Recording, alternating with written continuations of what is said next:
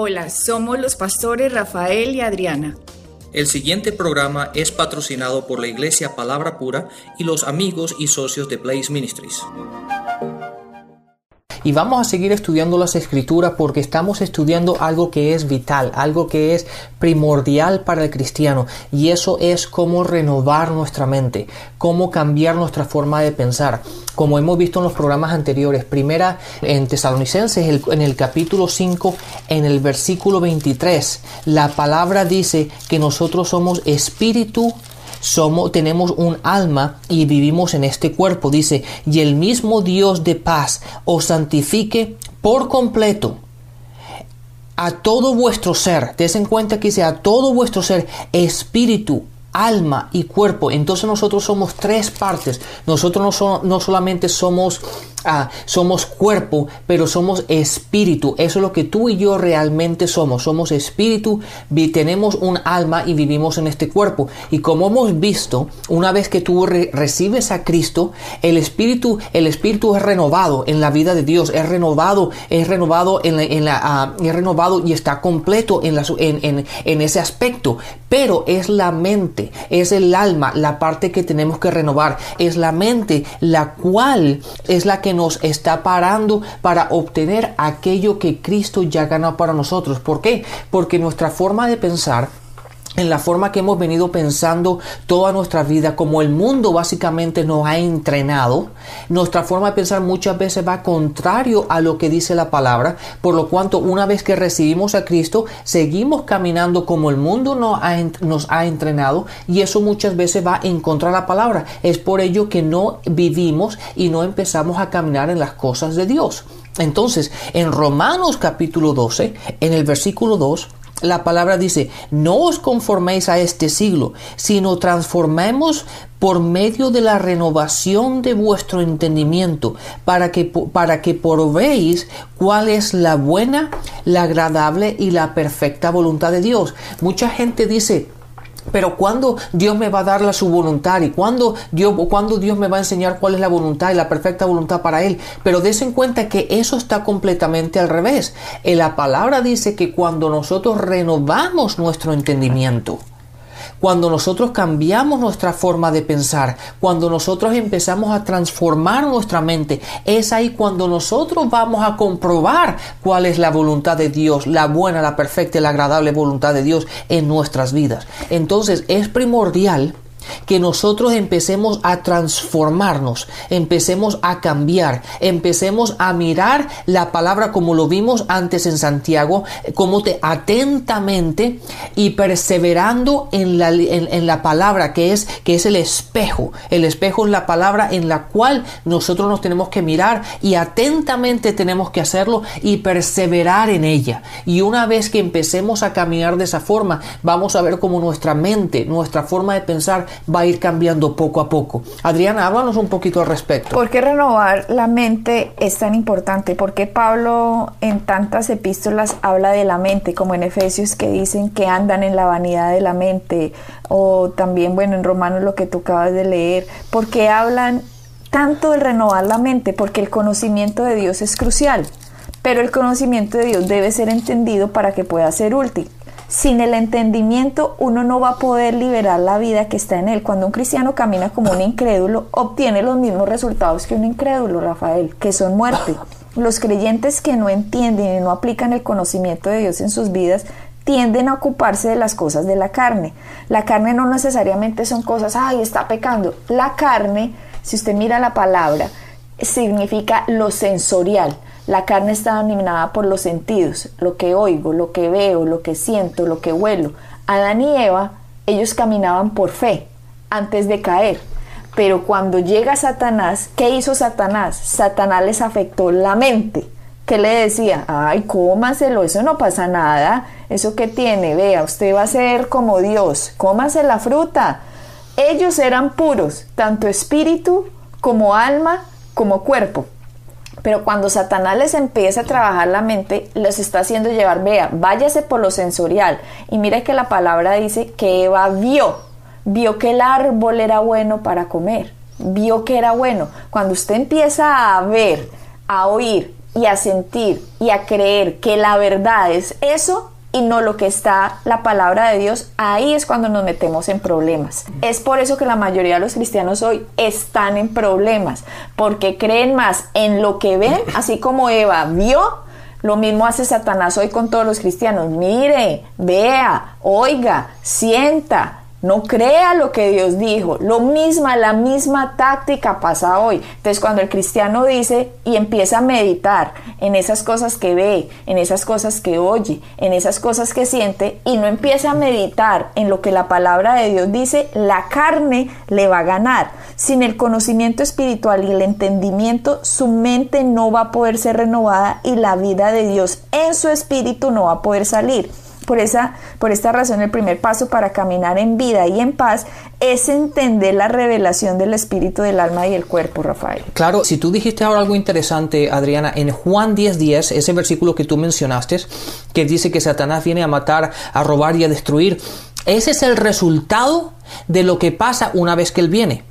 Pero cómo él viene, él básicamente, cómo él te puede destruir, cómo él te puede robar, cómo Él te puede matar. Que Él no tiene del poder de hacerlo si nosotros no se lo damos. Exacto. Porque Él no tiene poder ninguno. Si Él no tenía poder para destruir a Adán y a Eva. Exactamente. Si ellos no le hubieran dado el poder. Exactamente. Lo mismo hoy. Lo mismo hoy. Exactamente. Entonces el cristiano, el cristiano, el, el, perdón, Satanás no puede, no puede hacer nada en contra del cristiano si nosotros no le damos permiso o la autoridad para hacerlo. Él básicamente no tiene poder absoluto. Pero las personas van a decir, pero ¿cómo decir Rafael que no tiene poder absoluto? Obviamente la palabra dice, ustedes fueron pasados del reino de las tinieblas al reino de la luz. Exactamente. Entonces, Él no tiene potestad sobre mí en lo más mínimo. Pero, pero, pero, aquí está la clave.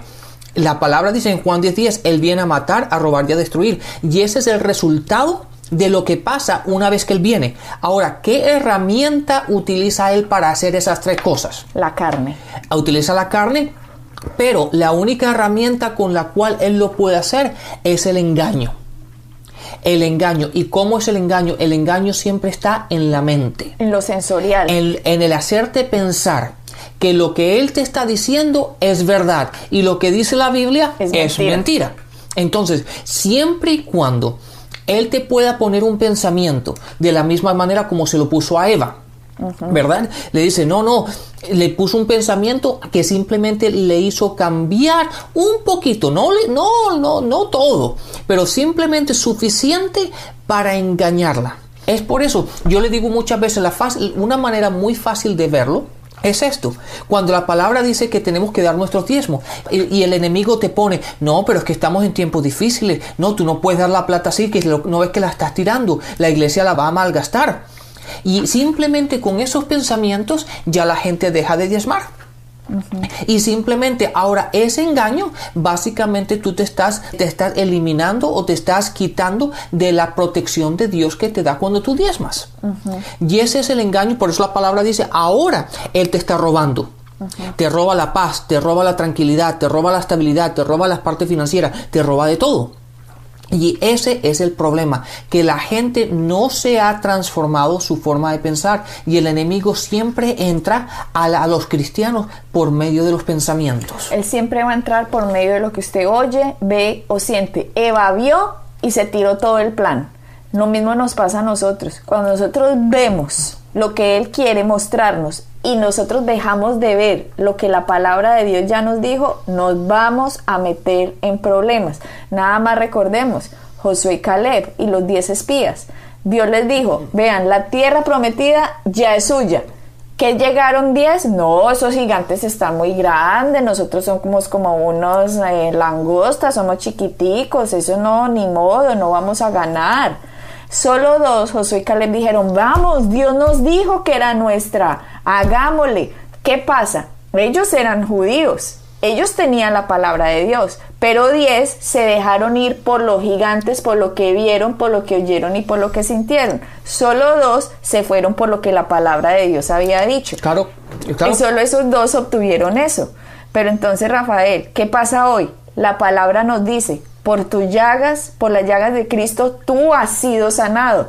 ¿Qué hace el cristiano? No, ese cáncer está muy grande, no, ese tumor está horrible, no, nosotros no, ya morimos, ya con eso no hay nada. Estamos actuando como los 10 espías cuando hacemos eso. Solo hay dos como José y Caleb, que en la mayoría solo eh, de los cristianos solo es un pequeño porcentaje que dice, un momentico, la palabra dice, por sus llagas yo fui sanado. Así que yo voy a creer lo que la palabra dice que en mi espíritu yo soy. Yo no me voy a dejar engañar por lo que está pasando en mi cuerpo, porque mi cuerpo se tiene que someter a lo que el espíritu diga. Así que si Satanás está tratando de poner en mí en una enfermedad, yo la rechazo en el nombre de Jesús, porque la palabra dice que por sus llagas fui sanado.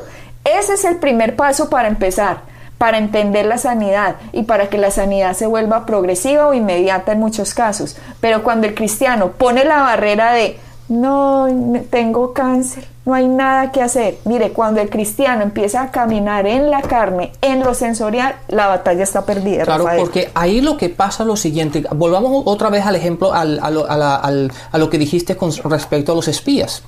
¿Verdad? Dios le había dicho a ellos, la tierra suya, o sea, la tierra prometida es de ustedes. Simplemente vayan y vean la tierra, vean que yo voy a pelear por ustedes. Esto ya, la batalla básicamente se ganó. Simplemente lo que tienen que hacer ustedes es caminar en ella.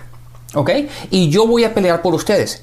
Pero cuando, cuando mandaron a los espías, ellos empezaron a ver desde el punto de vista natural y se empezaron a comparar ellos con la palabra de Dios. Y cuando ellos vieron que habían gigantes y que había murallas y que había esto y que había lo otro, ellos empezaron a mirarse a ellos mismos para ver si ellos tenían la capacidad de hacerlo. ¿Me entiendes? Pero y dejaron a Dios aparte. Y eso es lo que pasa muchas veces cuando tú hablas del cáncer o hablas de enfermedades o hablas de dificultades.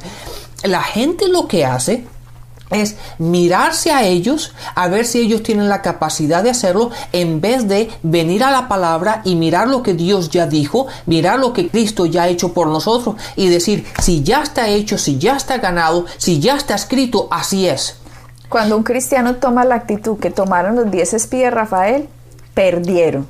Ahí perdieron la batalla porque el adoptar esa actitud de derrota y no creer lo que la palabra de Dios dice, que Dios va a pelear por mí, que ya simplemente en mi espíritu yo ya he sido sanado, en mi espíritu yo ya he sido prosperado, mi espíritu ya tiene la mente de Cristo, en mi espíritu yo tengo la sabiduría de Dios, en mi espíritu estoy más grande que el que está en el mundo. Cuando el cristiano, Dios le da esa información en la palabra. Ustedes van a decir, ay, Dios no me ha dicho nada. No, si eso está escrito en la palabra, Dios lo ha dicho. Dios lo dijo, es como Dios lo dijo, porque la palabra es escrita, es inspirada por el Espíritu Santo para que usted y yo hoy creamos lo que está escrito. O sea, que cuando eso está escrito, Dios ya lo dijo. Ahora, viene el gigante, el problema, el problema económico, el problema de salud, el problema en la familia. Ese es el gigante. ¿Qué va a hacer uno? Está escrito esto y me voy por lo que está escrito. Pero cuando uno toma la actitud que tú estás diciendo de no, ya estoy derrotado, no hay nada que hacer, ahí está permitiendo que los cinco sentidos a usted lo dominen. Exactamente, porque sabes que Adriana, el mundo nos ha entrenado de esa forma. El mundo nos ha entrenado que siempre miremos a la parte natural, a la parte en la cual qué es lo que tú por tus propias fuerzas puedes hacer. Satanás fue el que entrenó el mundo, porque cuando él hizo caer a Adán y Eva, ellos empezaron a caminar por vista, y a partir de ahí la raza humana empezó a caminar por vista. Los diez espías caminaban por vista. Toca tomar un paso de fe para caminar por fe y no por vista, porque la fe es contraria a lo que la vista dice. La vista dice, no se puede, ese problema está muy grande, y la fe dice, sí se puede, ya está conquistado ese problema. He ahí la gran batalla del cristiano. Voy a caminar caminar por fe o voy a caminar por vista. Pero desafortunadamente, Rafael, miles de millones de cristianos en el mundo están caminando por vista. Sí, ahora que me estaba diciendo eso, Adriana, te voy a decir un, ejemplo que, que de hecho nos, nos, acaba de pasar hace un tiempo atrás. ¿Tú te acuerdas cuando yo estaba tomando mis clases para ser piloto? Sí. Y te acuerdas cuando empecé, yo, empecé pues con mucha ilusión porque eso ha sido un sueño mío y pienso que ah, Dios lo va a utilizar en el futuro para, para, poder viajar y todo esto. Y cuando yo fui a la primera clase, pues yo era una de las personas mayores, había mucha gente joven. Y llegó un momento, tú te acuerdas lo difícil que yo decía, Adriana, yo no sé cómo va a ser esto, lo difícil que es, esto es complicadísimo y me falta tiempo. Pero tú me enseñaste un versículo Tú me mostraste un versículo que me dijiste y, está en, el, en, en Salmo 119. En el, en el versículo 99 dice, más que todos mis enseñadores he entendido. Más que todos mis maestros. Maestros, yo he entendido, porque tu testimonio son, en mi, son mi meditación. Básicamente lo que la palabra dice, dice que yo voy a tener el conocimiento más que mis profesores, que tengo el conocimiento. Y eso fue lo que yo hice. ¿Qué fue lo que hice? Aunque yo no, aunque yo pensé que era difícil desde el punto de vista carnal, desde el punto de vista, desde el punto de vista natural, era algo complicado y me faltaba tiempo para estudiar y necesitaba más conocimiento. Yo seguía meditando en la palabra y yo decía, no, yo lo puedo, yo puedo, yo tengo el conocimiento de Cristo en mí, yo tengo la mente de Cristo, yo entiendo, yo recibo las cosas, yo capto las cosas y en ese caminar, y date cuenta Adriana que si tú te acuerdas, cuando eso pasó, de 13 o 14 personas que éramos en ese curso, yo fui la única persona que terminó. Tú eres el único que se graduó de el piloto. El único que me graduó de piloto. El único que terminó. Todo el mundo lo dejó. Llegó un momento, no, que esto es muy difícil. Y la gran mayoría de esa gente eran estudiantes y gente que a lo mejor nada más tenía un trabajo, pero nosotros con trabajo, viajando todo el tiempo, enseñando todo el tiempo y todo esto, yo perseveré y perseveré y le dije, no, yo tengo el conocimiento, yo tengo la mente de Cristo, yo sí puedo, yo lo voy a hacer. Y, oraba mucho en lenguas. ¿Por qué? Porque para mantenerme siempre activo en este y meditaba en aquello que estaba haciendo. ¿Y qué es lo que estaba haciendo? Renovando mi mente, cambiando mi forma de pensar desde el punto de vista natural a un punto de vista espiritual. Pero si tú en ese punto hubieras dejado que la mente te controlara y hubieras dicho, esto está muy difícil, estos libros, estos son mamotretos, esta semejante que parecen ni qué diccionarios, numeritos, cuadritos, circulitos, una cantidad de, de ecuaciones impresionantes. Yo, yo, lo miraba y yo decía, uy, qué cosa más complicada esa, pero obviamente me sorprendía por la cantidad tuya de ocupaciones que tienes. Entonces, cuando tú dijiste, esto está muy difícil, lo natural era que yo dijera, no, pues, hay que renuncie a ese sueño porque eso está muy complicado y usted no tiene el tiempo. Mentalmente, uno dice, por la vista, uno dice, imposible. Pero como nosotros no nos guiamos por la vista, sino por la fe, vamos a la escritura a ver qué dice la escritura. Entonces la escritura dice, tú eres, tú aprendes, tienes, eres más que, aprendes más que tus maestros. Eh, eres más sabio que, tus, maestros. Exactamente. Entonces cuando uno dice eso, wow, Señor, si esto dice tu palabra, así, es. Así que la mente a mí no me venga a decir esto tan difícil, yo no soy capaz, yo no sé matemática, yo no sé física, no mi espíritu sabe las cosas, así que yo mente se pone de acuerdo con lo que dice la palabra de Dios. Y si la palabra de Dios dice que yo tengo la mente de Cristo y la sabiduría de Dios, pues yo sí soy capaz y lo tengo y lo recibo y soy ágil, soy, soy rápido para aprender, capto las cosas, prontamente.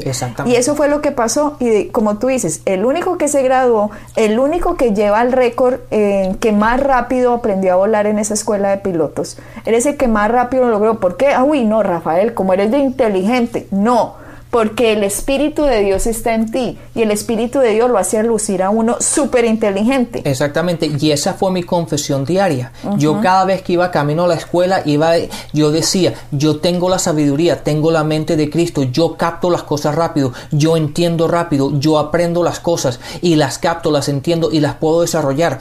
Y eso, y date cuenta, a mí me pareció algo impresionante, tremendo testimonio que de 13 o 14 personas que éramos en el grupo, cuando al pasar de la semana se iban saliendo, se iban saliendo, al final, en el examen final, éramos tres. Y ningún, nada más dos pasaron, uno, uno no, no pasó, quedábamos dos, los dos pasamos, pero otro nunca llegó a volar pero yo fui el único que terminé. ¿Por qué? Es, y yo no es para darme gloria a mí de que qué maravilla. No, no, no. Eso es testimonio de lo que Dios puede hacer en nosotros cuando nosotros caminamos de acuerdo a la palabra. Y eso es lo que todo cristiano debe entender. Cuando el cristiano se enfrenta a cualquier cosa en la vida, en el trabajo, en el estudio, en la salud, en la familia, en lo económico, si usted se va a dejar llevar por la vista de no soy capaz, no puedo, no difícil, Si usted hace eso, está cayendo de la fe. Y cuando usted cae de la fe, se mete en el campo sensorial y ahí Satanás siempre nos va a derrotar. Satanás nos va a matar los sueños, Satanás no va a dejar que nosotros hagamos lo que nosotros sabemos que tenemos que hacer, porque la mente nos engaña y los sentidos nos engañan. Pero cuando nosotros subimos al campo de la fe a decir lo que está escrito, eso es lo que es. Lo que yo soy en mi espíritu es la verdad. Es ahí cuando usted va a conquistar la salud, es ahí cuando usted va a conquistar la prosperidad, es ahí cuando usted va a conquistar la sabiduría, es ahí cuando usted va a conquistar cómo caminar cada día de su vida. Pero tienes que entender que la diferencia entre el espíritu, el alma y el cuerpo, el espíritu es completamente poderoso cuando ha nacido de nuevo y toda nuestra vida se trata de estudiar y estudiar la palabra, meditar la palabra, hablar la palabra, pensar la palabra. Porque si yo me pongo a pensar en la novela, en lo que me dijeron mis abuelitos, en lo que me dijeron en la cultura, en lo que me dijeron en, la universidad, cuando yo empiezo esos dos conocimientos en mí, la mentira que trae Satanás a través de los sentidos, con la verdad que dice la palabra, yo tengo que desmeditar en lo que dice la palabra y tiene que llegar un momento de la vida nuestra que nosotros digamos, sabe que los sentidos me importan cinco. No me muevo por lo que veo, por lo que oigo, ni por lo que siento. Yo me muevo por lo que está escrito en la palabra de Dios. Eso es caminar por fe. Y la Biblia dice, nosotros no caminamos por vista, caminamos por fe. Porque si caminamos por vista, nos va a engañar los sentidos a decir no podemos, no somos capaces, somos muy pequeños, somos brutos, somos ignorantes, eh, no tengo los recursos económicos, estoy muy enfermo, ya no hay nada posible, ya se acabó, mejor dicho, se murió en vida. Sí, sí, no, no. Pero por eso, Adriana, es, es tan importante que la palabra siempre nos dice el perseverar. El tenemos que trabajar duro y el perseverar es algo diario. Oye, yo me acuerdo, aunque esto fue un tiempo atrás, yo me acuerdo como si hubiese sido ayer, cuando yo estaba yendo a esas clases cuando yo me sentaba en esas clases y ese profesor decía las cosas que decía, claro, uno, uno no tiene ese conocimiento, era algo completamente nuevo. Y aunque aunque de la, e, en, internamente el espíritu te dice que sí, la carne te lo resiste y la, y la mente tuya dice, no, no, no, vete de aquí, vete aquí, esto, esto nunca vas a terminar, no lo vas a entender.